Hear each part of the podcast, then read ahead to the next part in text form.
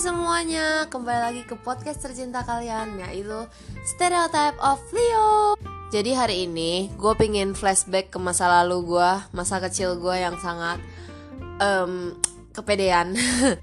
Udah kepedean, sok tahu Pokoknya absurd banget deh, makanya gue pingin sharing ke kalian Karena ini uh, ya bagi orang-orang yang gue selama ini ceritain sih bagi mereka lucu ya. Semoga lucu bagi kalian gitu kan. Oke jadi gue itu lahir 13 Agustus tahun 2000 di kota yang namanya Pekanbaru. Tahun 2004 akhirnya gue pindah ke Jakarta.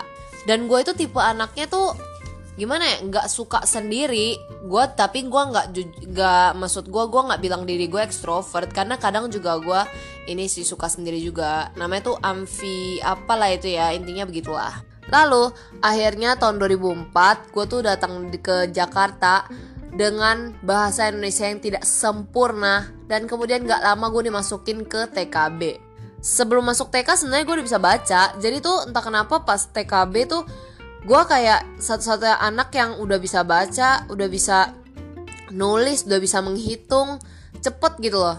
Ya pokoknya dapat dapat nilai bagus terus gitu kan. Wes mantap. Tapi kelemahan gue itu di prakarya guys. Jadi gue itu tipe anak yang paling benci desain sesuatu to be honest. Jadi kalau misalnya ada prakarya gue langsung nih mi aku dapat tugas aku nggak bisa kerjain Terus du dari dulu tuh pokoknya yang buat origami gini-gini Gue tuh udah diajarin sampai mampus Gue gak ngerti-ngerti guys. Ya tapi cece gue itu bertolak belakang sama gue Dia tuh agak lemah di pelajaran Tapi dia tinggi di prakarya. Akhirnya ya kita barter pikiran gitu ceritanya. Hiya Enggak sih maksudnya kalau misalnya dia lagi Misalnya dia lagi tanya jawab nih sama mama gue Kadang gue yang bantuin dia supaya dia gak kena marah. Jadi kayak misalnya uh, siapa kepala keluarga? Gue yang jawab guys bapak gitu loh. Dan kalau misalnya ada prakarya dia yang bantu gue kayak mewarnai gitu, pokoknya cece gue itu kidal jadi dia tuh pilihan ini kayak artnya itu bagus gitu loh. Oke okay lah itu itu tidak terlalu penting. Gue akan menceritakan di TKB itu gue gimana sih mendapat teman gitu loh. Asal kalian tahu gue tuh memakai cara terabsurd untuk berteman dengan anak-anak lain. Karena gue nggak bisa ngomong Indonesia dengan baik dan benar maksudnya kayak masih masih kaku gitu lah pokoknya. Karena gue tuh di Pekanbaru kan belajarnya Melayu kan. Dan ngom uh, kalau sama mama gue tuh kayak dengernya itu bahasa Mandarin. Akhirnya gue deketin anak-anak di TK gue tuh gue langsung misalnya nih ya ada si A ini lagi jalan gitu kan. Terus gue tuh lewat. Terus gue pengen kenalan sama si A gue langsung tarik tangannya guys. Terus gue salamin. Jadi kalian ngerti gak sih? Kayak jadi gue tarik tangannya terus gue salamin gitu ngerti gak? Sumpah gue juga kayak gak gak menyangka gue begitu dulu gitu. Pas gue dikasih tau mama gue terus habis itu tuh dan gue tuh dulu pas nangis tuh drama sangat drama gitu. Jadi kayak misalnya ya kayak air, mata gue udah kayak seember gitu loh. Jadi gue kayak pakai selengan gitu ya. Gosok terus habis itu buangnya udah kayak banyak banget gitu lah. Aduh sebenarnya gue tuh harus ada gambarnya tapi maksudnya kayak susah juga sih kalau mau ini kan podcast ya mohon maaf ya. Ya intinya kalian bisa bayangin sendiri lah. Jadi kayak gue buang air mata gue tuh udah kayak udah kayak ini anjir habis ngelap sesuatu terus yang diperes-peres itu hidup sebagai anak yang terlalu hyper begitu gue tuh ya gini sih maksudnya kayak gue ya lumayan disayangi oleh keluarga-keluarga gue lumayan. Enggak enggak. Jadi tuh banyak banget kayak om gue sama ini gue tuh pingin maksudnya adopsi gue kan. Tapi kan maksudnya kayak gue anak papa mau mah gue gitu loh. Jadi gue nggak bisa gak mungkin apa ke keluarga lu. Yang penting gue disayangi. Hihi. Gue pingin ceritain nih dulu tuh gue pernah uh, kayak gini jadi gue pingin makan kayak kayak KFC gitu kan. Terus habis itu tuh mama gue kan maksudnya kita makan sekeluarga kalau makan itu mulu kan nggak bagus gitu ngerti gak sih ya kan? Ya mama gue nggak mau jadinya terus dia tetap jalan kan. Terus gue kan orangnya kayak ngambekan gitu kan bukan ngambekan ya pokoknya ya ya maksa lah pokoknya ya sama aja lah ya gitu kan. Maksa dengan ngambek gitu loh. Akhirnya gue gue itu mereka jalan kan. Terus gue stay aja terus di depan KFC gitu kan. Gue mandangin ayam di gambarnya. Terus pokoknya gue liat orang-orang lagi makan. Pas balik badan guys keluarga gue udah hilang. Terus gue udah panik kan. Terus gue datang ke ini Pizza Hut sebelahnya KFC gue nanya e, kak lihat mama saya nggak? Terus habis itu si mbak-mbak yang jaga Pizza Hut itu nanya kan kayak siapa nama emak lu? gitu kan. Siapa nama mama kamu? Terus kan dulu gue kayak manggil mami gue ya mami gitu loh. Jadi gue jawabnya e, mami. Terus habis itu si mbak-mbaknya itu ketawa-tawa gak jelas gitu kan. Terus tapi dia ketawa tapi dia juga panik gitu loh. Gara-gara gue udah mau nangis gitu kan udah panik juga. Terus mata gue yang saat itu masih bagus gitu kan. Mata gue melihat pantulan keluarga gue lagi ngintip-ngintip gitu loh. Mereka emang sembunyi sengaja sembunyi gitu loh. Terus akhirnya gue lihat kan ah itu dia. Terus gue langsung ngambek guys. Gue langsung jalan hentak-hentak kaki gak jelas gitu lah. Kalian tahu lah ya anak-anak. Terus pernah juga gue ini gini kan. Gue tuh dari dulu emang sotoy gitu kan. Jadi tuh gue lagi jalan-jalanin anjing tuh malam-malam gitu kan sama cece gue yang kedua sama pembantu. Terus kayak itu jalan-jalannya cuma kayak satu gang gitu tau gak sih lurus gitu doang. Terus gue tuh udah jalan sampai pojok tiba-tiba pembantu gue bilang eh itu uh, itu bukannya mobilnya nyonya sama ini ya? Terus habis itu kayak ah bukan lah gue jawab gitu kan.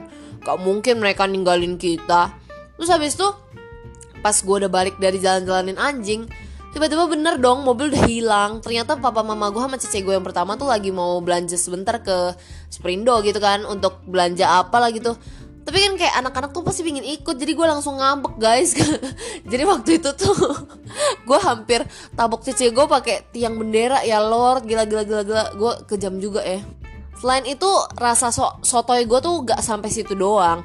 Jadi tuh gini gue gue kan apa namanya kadang kalau ke gereja tuh yang namanya anak-anak kayak pasti agak ribut gitu kan. Tapi setidaknya gue nggak ribut untuk annoying kayak nangis-nangis gitu. Akhirnya suatu hari gue main-main kan jadi mama gue bilang ya udah minggu depan kamu gak usah ke gereja lah gitu kan. Terus ya udah gue bilang hah ya udah gitu kan. Tapi maksud gue gue mikirnya kayak gak mungkin lah mereka ninggalin anaknya gitu kan. Dan tebak apa guys?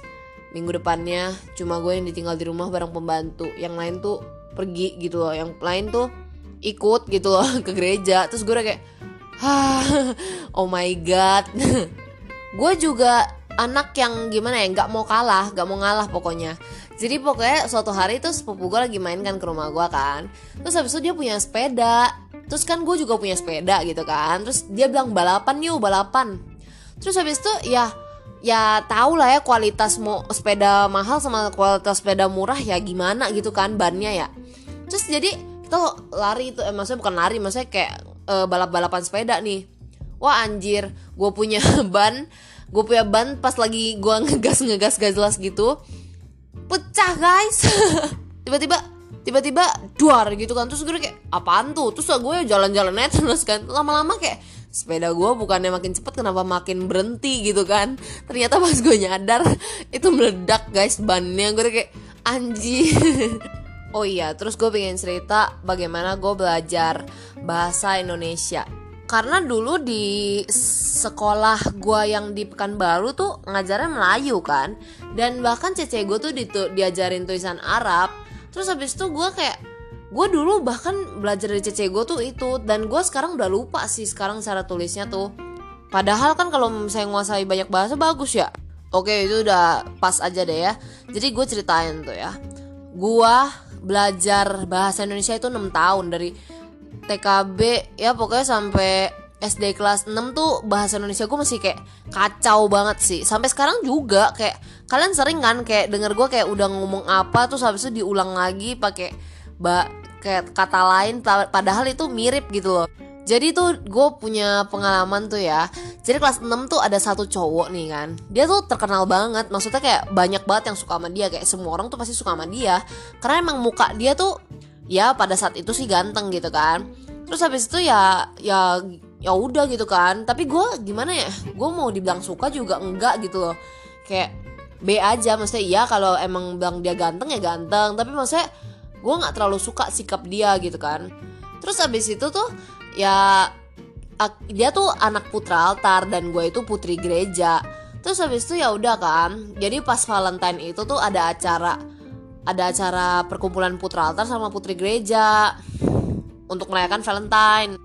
Terus dia nanya kan eh Charlotte lu ikut gak itu apa namanya acara ini Valentine yang itu? Gue bilang iya ikut. Ya udah kan gue diam terus ada yang temen gue yang ngomong uh, nanya kan lu ngomong apa sama si ini? Gitu kan. Terus habis itu gue bilang kayak dia ngajak gue ke acara itu. Bayangin guys gue bilang dia ngajak gue padahal dia cuma nanya kan. Karena pada saat itu gue menganggap kalau nanya ya berarti lu ngajak gue. Sebenarnya aneh banget gak sih gue anjir?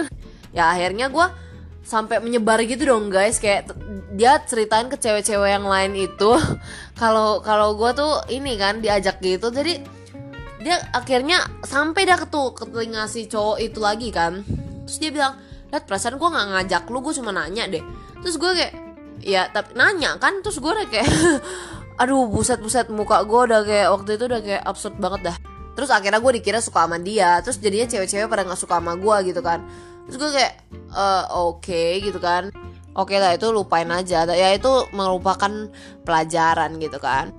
Dan dulu tuh ya ini sebagai penutup aja ya. Jadi tuh dulu tuh sebenarnya gue ini nih nggak suka nggak suka di foto. Jadi tuh dari bayi tuh ya sampai gue balita gue tuh nggak suka di foto. Gue tuh bahkan nggak nggak bisa senyum.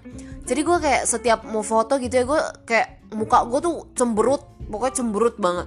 Terus habis itu sekarang malah temen gue bilang lu nggak bisa apa diam sedikit gitu dan oh ya gue tuh dulu gak suka susu kan. Jadi tuh cece gue tuh ngata-ngatain gue karena kita tuh setiap setiap berapa bulan tuh kita kayak di dinding itu kayak coret kayak misalnya lu tinggi sudah seberapanya tembok gitu kan jadi ntar kita tandain.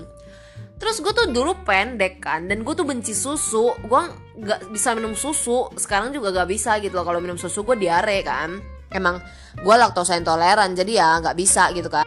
Terus gak tahu kenapa setelah gue puber Gue paling tinggi guys Di antara kedua cece gue Jadi mereka shock gitu Padahal dulu cece gue yang ngatain gue pendek Sekarang gue yang ngatain mereka pendek gitu kan. Kayak anjir karma Israel guys. Ya udahlah paling segitu doang sih. Tapi sebenarnya masih banyak. Gue tuh kayak tiba-tiba kepikiran aja jadi yang kepikiran sama gue baru-baru segini aja. Nanti ada part 2 sih bisa jadi kan? Sama gue nanti mau cerita juga tentang pengalaman gue suka sama orang. Ada tenang aja. Kan kalian waktu itu cuma denger kayak pernyataan cinta ke gue doang kan? Ya gue gak pernah menyatakan cinta tapi maksudnya gue pernah suka lah sama orang sidaknya suka atau tertarik gitu kan? Ya nanti akan ada segmennya. Tunggu aja ya guys. Ya udah segitu aja deh hari ini ya jadi jangan lupa untuk like dan share untuk teman-teman kalian yang pingin refreshing gitu loh. Jangan stres-stres mulu denger yang lucu-lucu kayak gitu. Kayak gue. Ya ya oke okay, thank you guys